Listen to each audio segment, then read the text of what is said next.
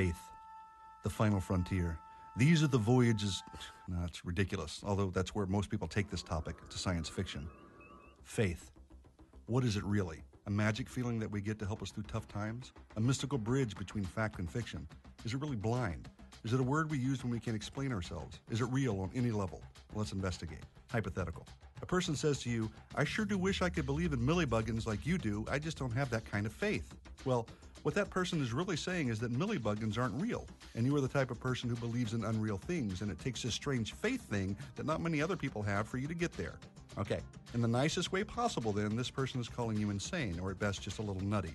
So you have this odd capability of believing in something you desperately wish to be true, but you just can't be sure if it is. However, since it makes you feel better, it's worth it for you. Well, that pretty much sums up what faith means to most people.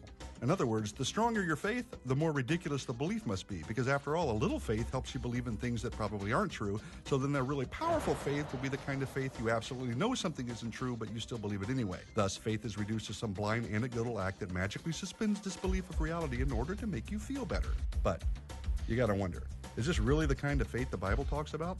Let's look at the word again, okay? Let's refocus. The Bible refers to faith really in only one way. It's like this Suppose I say, I have faith that my friend will repay me the 10 bucks he owes me on Saturday because he said he would. See, there's nothing strange about that faith, and nobody would fault me for having it if they knew my friend. Because what I'm saying essentially are three things. One, my friend is real. Two, he's trustworthy. And three, which is really a subset of two, I believe one and two because I have a relationship with my friend. Now, for just a second, let's get morbid to make a critical illustration. What if my friend died on the way to give me my 10 bucks back? He didn't come through. No matter how much faith I had in him, how real and completely trustworthy he may have been, he didn't have the power to live up to my faith. Was he really any less trustworthy or any less real? No. But the person or object on which I place my faith is an essential part of how strong my faith should be. I mean, how much faith do you have that your two year old basset hound can drive your new Lexus to the bank and bring you back $1,000 in 20s? None, I hope. But now, turn that analogy of my friend and your dog toward God, who is all powerful, all knowing, eternal, and incapable of lying, and ask yourself this On whom does it make the most sense to place your greatest faith? Well, I'll tell you. Anyone who has a right relationship with God, and quite honestly, anyone who doesn't, knows He is the only one capable of doing everything He says, the only one with the knowledge of the future, the only one who understands everything, the only one who really knows you, and the only one who has revealed through nature and His Word who He is and what He's done, how much He loves you, and why He is the only completely trustworthy one there is. Got it? Good. In summary, then, faith in God is always a response to truth and reality and has nothing to do with blind leaps, the USS Enterprise, or wishful thinking. Trust me. Well, hey, everybody. So good to see you. Thank you for being here. For all of you, guests and regular attenders here in Plymouth, so glad you're here. And for those of you at Northridge Brighton, Northridge Saline, Northridge Grosse Ile, we're just so thankful that you're here. I, I, we don't say it often enough that you are here, a part of this community, that we get to do life together is such a meaningful experience. And I am just so happy to be sharing the book of James with you in this series. So thanks, everybody. And uh, that video, I thought, really captured the idea of what James, Jim, is talking about through his letter to us this weekend the issue of faith. And, I have to tell you, I've been a follower of Jesus for over four decades, and I've been a pastor for over three decades. And here's what I've noticed there, there are a ton of people who claim to have faith in, in Jesus whose lives are seemingly no different from those who claim to have no faith in Jesus.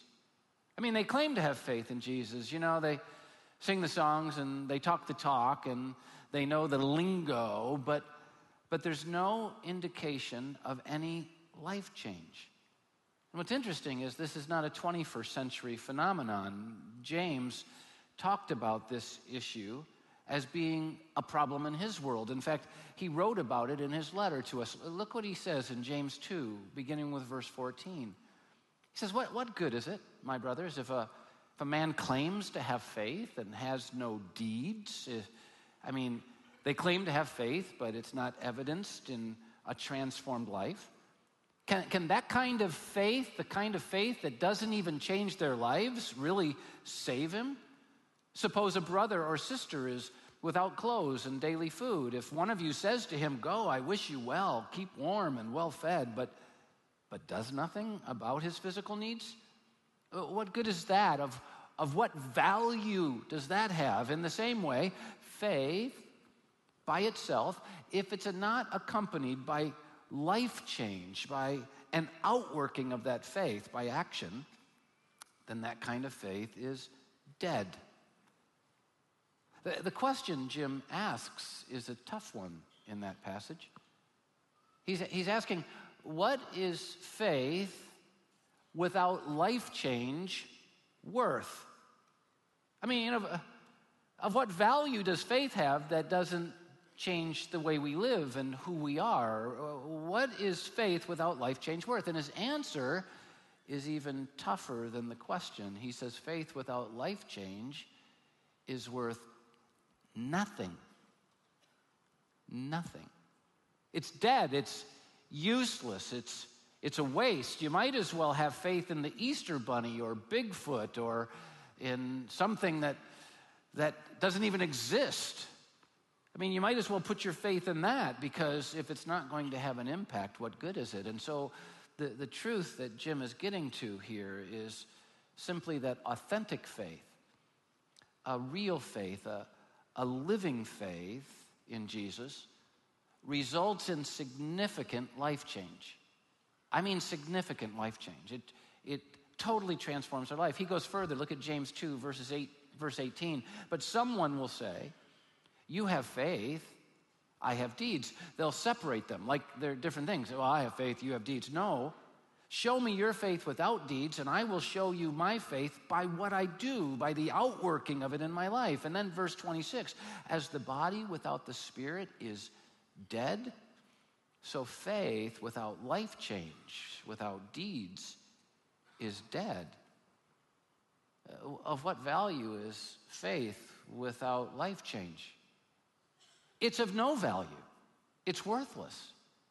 And yet, isn't that what we see as we look at the landscape of Christianity very often? Quite frankly, it's what I see sometimes in me a person who speaks words of faith and sings songs of faith and knows the cliches of faith and the principles of faith, but his life doesn't necessarily measure up to it.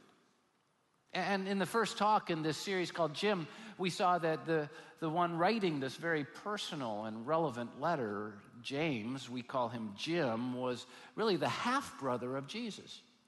And so he, literally grew up in the same family context as, as Jesus. Can you imagine, even though he didn't buy into Jesus before the resurrection, can you imagine how many times he heard Jesus say this thing? And then when it truly transformed his life, he started saying the same thing.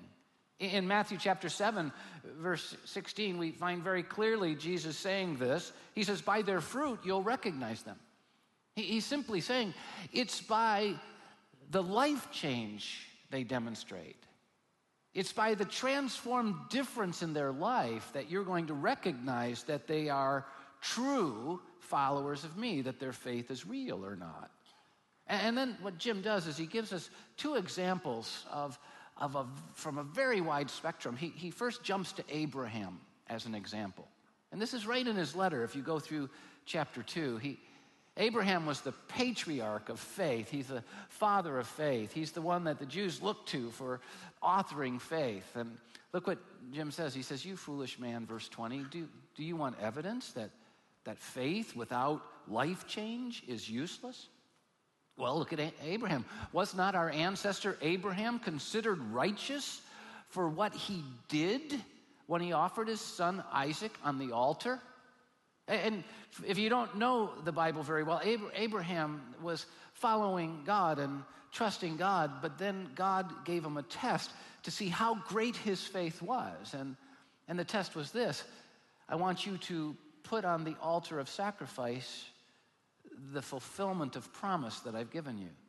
God had promised Abraham and Sarah that they would have a child, and this child would become the, the father of all the people of Israel, of all the Jews.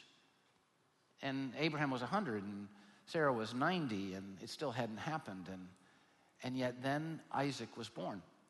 This promise was fulfilled. It was a miracle. What they had prayed for and longed for and trusted for so long happened. There he was, this child. And then God says, Do you trust me enough now to offer the answer that I've given you? The child of promise? And Abraham came through. He was willing to put Isaac on the, on the altar of sacrifice. And of course, God didn't demand him to be sacrificed. That's not what God was wanting. He was wanting to see, does, do you trust me that much to do that which is unreasonable? And Abraham did. And what Jim is saying here is it was by what he did that he demonstrated how deep his faith was.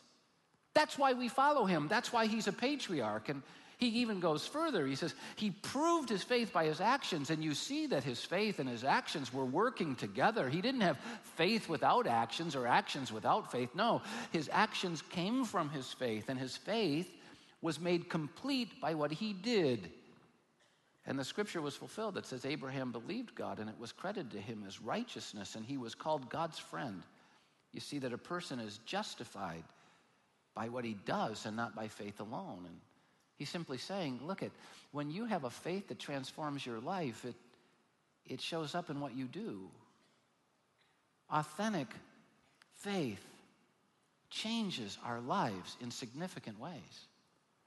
Now, faith alone is enough to save us. In fact, faith is the only thing that can save us because we've already failed, for all of sin and fall short of the glory of God. And Jesus is the only one who's lived the perfect life. But then he did something interesting. He, he died in our place on that cross and was buried and rose again. And it's through faith in Him that we can be forgiven of our sin. It's through faith in Him that we can find new life.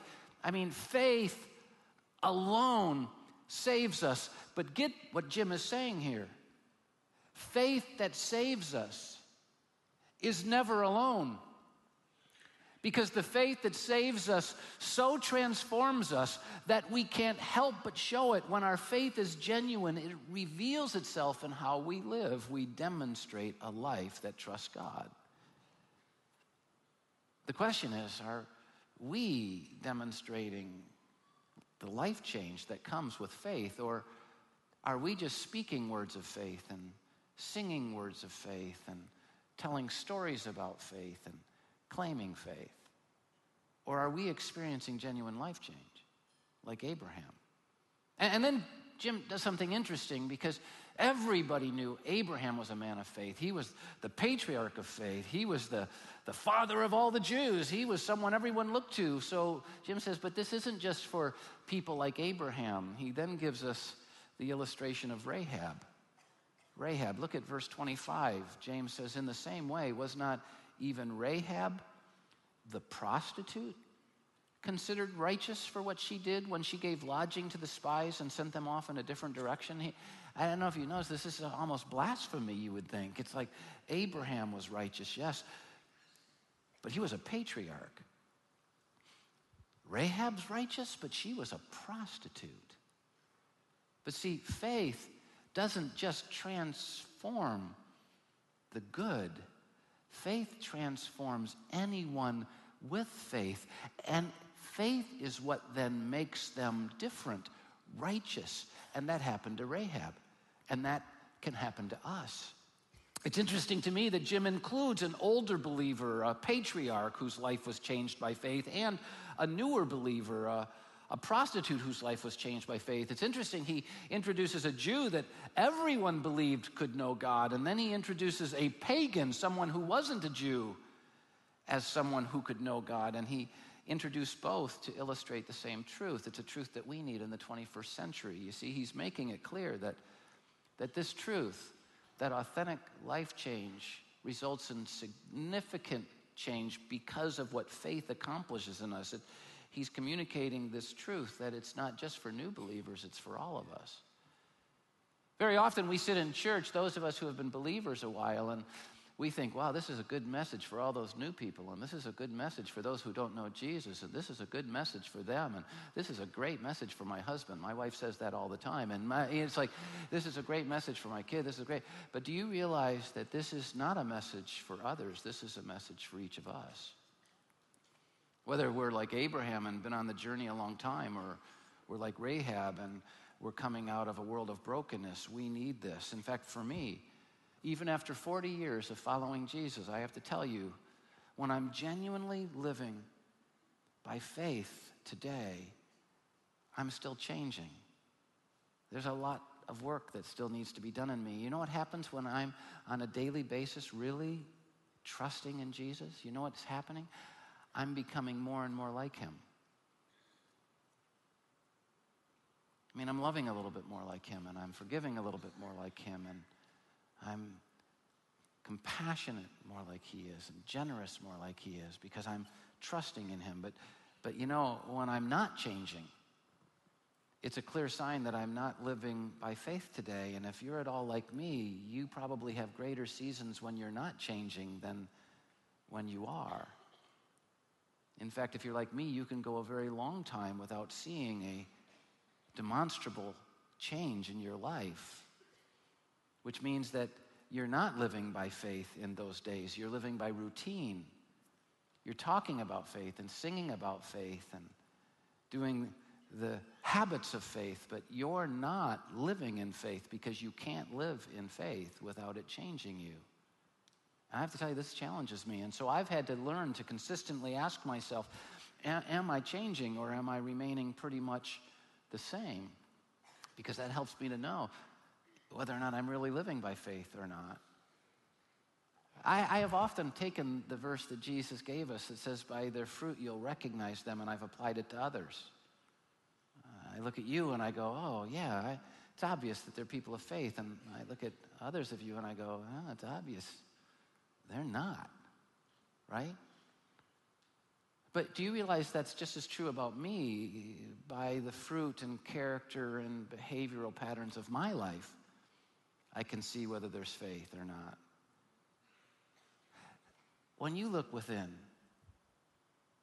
is your faith authentic or is it make believe? Are you creating the image of someone who has faith, but you're still empty inside, or are you experiencing the transformed power? This is a big deal. And, and, so, what Jim does here is in this personal letter, challenging us to really experience the abundance that God has for us by, by not having a, a, a incomplete faith, but an authentic faith. He, he gives us a principle that explains a lot. He, he tells us that authentic faith flows from the heart and not the head. Authentic faith flows from the heart, not the head. Look at what he says in James 2:19. You believe that there's one God. Good. I mean, this is if he's in the 21st century, he's going, Ooh, you believe that there's one God. High five.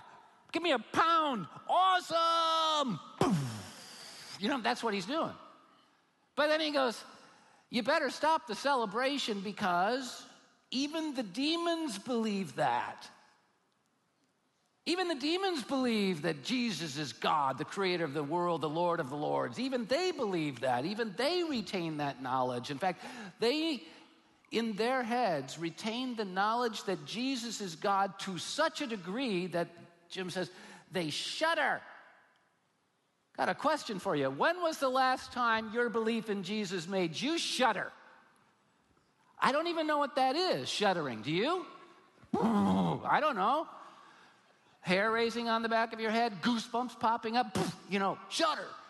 But whatever it is, they literally believe so much in their minds. They know Jesus, the Son of God, that they're, they're afraid of him. They live in terror of him. They shudder. They have deep respect for his power. They're not deceived. But they're still demons.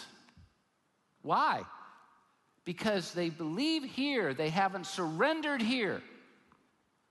Authentic faith flows from the heart. It's not about what we know and what we embrace and the philosophies we engage. It's, genuine faith says, What I believe about Jesus, I'm giving my heart to. He's my Lord, He's my leader, He's the one I'm following. He knows best, I don't know best. And so authentic faith flows from the heart, not the head. Is that where your faith's coming from? I, I don't know about you, but, but as I look at the landscape of Christianity, as I look at the landscape of our lives, I, I think most of us have most of our faith right here, but not here. Romans 10, 9 and 10, Paul says, If you confess with your mouth Jesus is Lord and believe in your heart that God raised him from the dead, you'll be saved. For it is with your heart that you believe and are transformed, are justified, are saved. And it's with your mouth then that you confess you're saved. Of course. Because the Bible tells us it's out of the abundance of the heart that the mouth speaks. And so if my heart is transformed, what's my mouth going to do? Speak it. Jesus is Lord. Your kingdom come, your will be done, not mine. This explains how we can know so much about the scripture and about Jesus and look so little like him. We can know so much about the love of Jesus, but love so little. We can know so much about the forgiveness of Jesus, but forgive so little. We can know so much about the generosity of Jesus, but give so little. The question is how does how you look and does how you live match how much you know about Jesus? Does how you look and how you live match what you sing about him and what you say about him and what you know about him? I mean, many of us have taken catechism or Sunday school or Bible studies, and we've sat in talks like this, and we know so much. Does, does what you know outweigh what you're living? It does for me, to be honest with you. And it's because my faith is greater in my head than it is in my heart. In fact, my faith owns my head. I, I mean, all of my values are formed here. And I mean, the, the, choices that I think are important are formed here. And the values that I have in this world, what I think is significant, formed here. But, but it hasn't all moved here. Has it for you?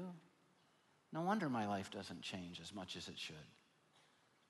So, the application that he gives us is pretty simple. If we're going to experience life as God designed it, you know, abundant life now, not just you know, eternal life later, then we have to continue to have authentic faith. We must have living faith.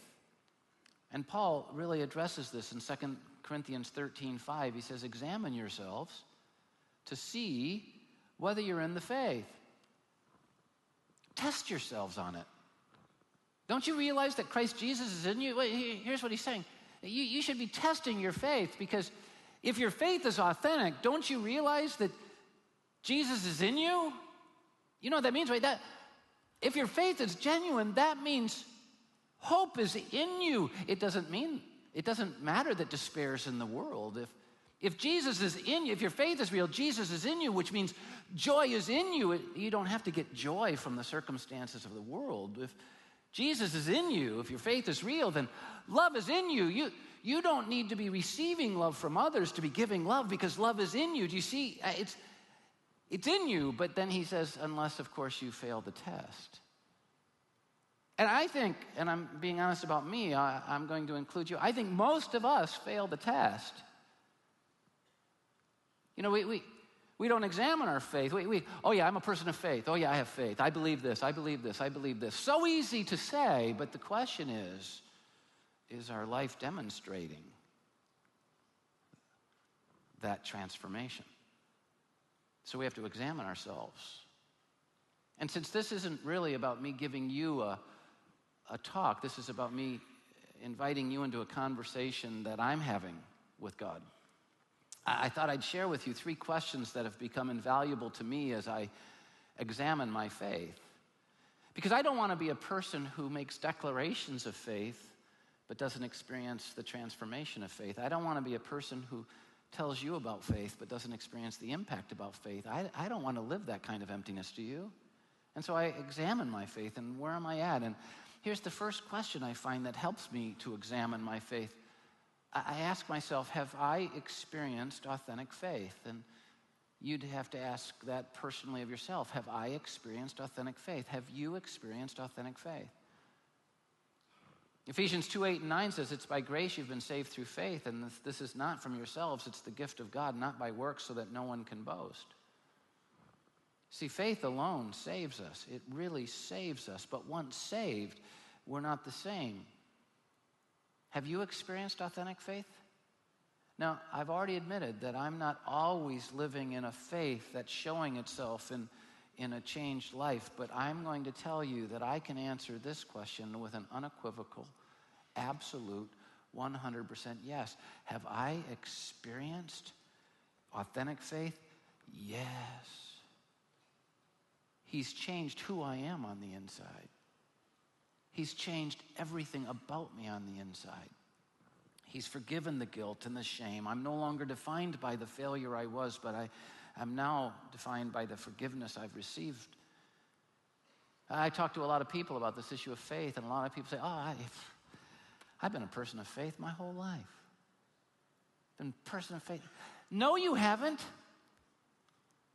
You might have been born Catholic or Baptist. You might have been born Methodist or Presbyterian. That doesn't mean you've been a person of faith all your life. Well, I went to catechism. Who cares? So did I. I didn't understand one piece of that stuff. Did you? The question is have you experienced authentic faith? Not do you know about faith. Have you experienced its transforming power in your life? Has it changed who you are on the inside? If not, you're missing the real deal. You're, you're living a life that's hard to live where you pretend that it's real.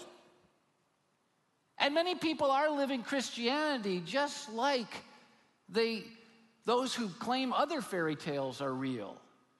You're, you're, pretending it's true. You're pretending the words have meaning to you, but they don't. Why, would you live there when you can have the real thing? It starts by experiencing faith. And if you're already a believer, you have experienced authentic faith. You say, I've already experienced forgiveness. Boy, that's great. So let me ask you the same question in a different way. Are you now experiencing genuine faith? Because I have experienced genuine faith, but I'm not always in the present tense experiencing genuine faith.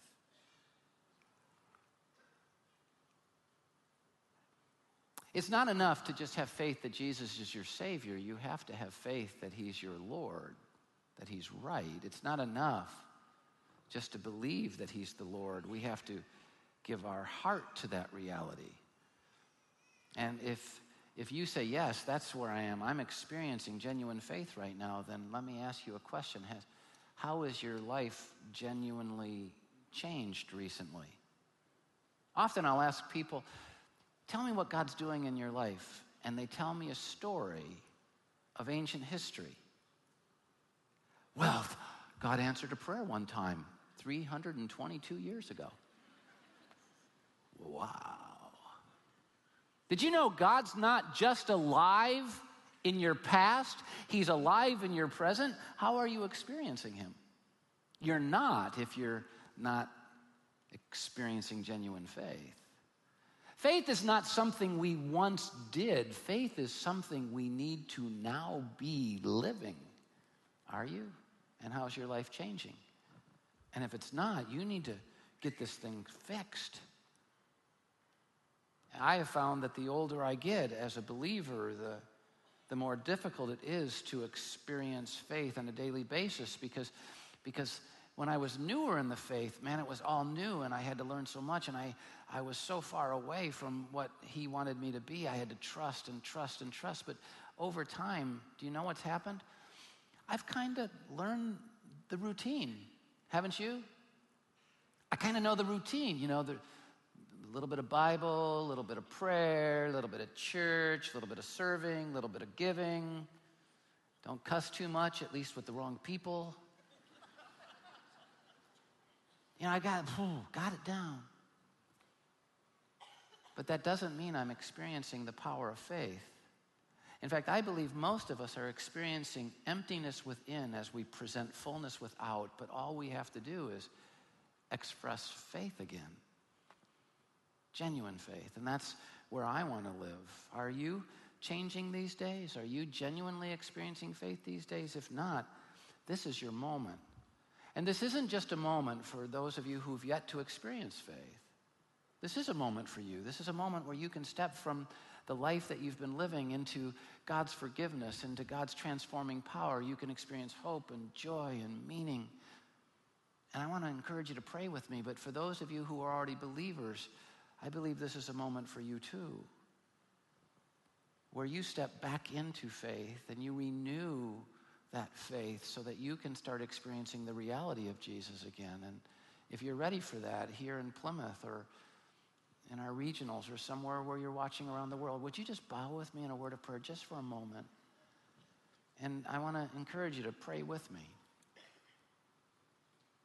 Just in your heart, just take this step. And I'm taking it with you. Just, Jesus, I, I kind of do life on my own, my own strength and my own energy, my own way. And because of it, I'm failing, empty. And so I'm trusting you. You died on the cross so that my sin could be forgiven. I confess my sin. And you rose again to give me new life. And so I'm putting my trust in that life. Help me in Jesus' name to experience it now. Amen. If you prayed with me, I, I, want to encourage you to do something that isn't natural. Let me know. And it's not natural because what happens, you come and you go, okay, I can hide here. He doesn't even know I'm here. Yes, I do. But anyway, but you can hide. And then you can make spiritual decisions, and I don't have to tell anybody. But see, that's, that's not true. Because if you make a spiritual decision to put authentic faith in Jesus, you can't help but tell someone. You can't help it. And I'm going to ask you to let me be the first person. In fact, in your programs that we give you, we give you these programs that say, Jim, on the inside is a thing we call a connection card. And all you do is rip it out. And it's an easy way to communicate to us about all the different things you're experiencing. But for those of you who just prayed with me, just fill this thing out. And on the bottom, Check one of those two statements. Maybe you just prayed for the first time to receive Jesus. Check that first one. Maybe you prayed to renew your faith and check that second one. And don't be too proud to acknowledge that you did that thing. I've not been too proud to tell you I need this stuff. And then put it in the box as you leave. And not only will we celebrate you and pray for you, but we'll send you some information about more that you can be doing in your spiritual life. And if you're watching online, hit the What Next button, and we'll do the same thing for you. But then there's a second question. Once you answer, Am I experiencing genuine faith? Then, then you ask this question Are you evidencing authentic faith? Am I evidencing authentic faith? Here's how I like to look at it. Can those who know me best see Jesus more in me today than yesterday? Those who know me best. Now, it's easy to kid each other here, right? I can get on this platform and I can, ooh, St. Brad. But Roxanne sees Demon Brad. So, those who know me best, those who know you best, in fact, some of you, the people you work closest with, don't even know you're a Christ follower. How does that work? How do you keep that from showing itself? Well, when I go to work, I just pretend I'm as bitter as they are. Oh, that's a good way. I whine as much as they whine. I complain as much as they complain. I steal time as much as they steal time. I'm as lazy as they are, and no one can tell I'm a Jesus follower, including Jesus. The question is are you evidencing authentic faith? Is it showing itself because once you experience salvation through faith alone ephesians 2 8 9 look what happens in ephesians 2 10 we are god's workmanship created in christ jesus to do good works which god prepared in advance for us to do. In other words you can't help yourself. You're going to live it. Are you? And finally are you expressing authentic faith? Are you expressing it Look, at Jesus said in Matthew 10 32 and 33 Whoever acknowledges me before men, I will acknowledge them before the Father in heaven, because those who acknowledge me before men are the people who've been transformed so much they can't help themselves. But whoever disowns me before men, I will disown him before my Father in heaven. What does someone do who genuinely finds love They tell everybody. You wouldn't believe. Oh, crap. Not one of those stories again, right? It's like when they genuinely find love, they're like, Here's the question Have you genuinely found the love of Jesus? Your love story with Jesus has so impacted your life, you can't help but tell some people? You see, because if you have authentic faith, you'll express it. Our mission here at Northridge Church is to wake the world up to Jesus. But did you know when you're awake to Jesus, you can't help but want to wake others up? Uh, we recently watched our grandkids for a week, and, and I'm going to tell you, it's weird. When one of those kids wakes up, they just feel like the whole world needs to be awake with them. Have you ever noticed this? It's like, I'll kill you, you wake them up. I'd rather be dead with them than alive without them. So they wake them up. When you're awake to Jesus, you can't help but wake other people up to Jesus because you want them to have the love you're experiencing, so you show it. You want them to know that the freedom that comes with truth that you're experiencing, so that you tell them the truth. And you want them to be involved in community like that, and so you involve them. But you know what happens when you're not awake to Jesus? You don't even notice other people aren't awake. And so this issue of authentic faith, when we express authentic faith in Jesus, here's what happens we wake up and then we start waking others up. I'm going to ask you to imagine this. What, what would happen in your life if you really started living a life of authentic faith? What would happen in this church if we all started living a life of authentic faith? I'm going to tell you, our lives in this church would be forever different, and everyone we touch would be forever different. We would become everything Jesus said we'd become. We'd become the hope of the world. And so let us choose authentic faith for us, for the world. And when we do, there's just one reaction we'll worship. So let's do it together.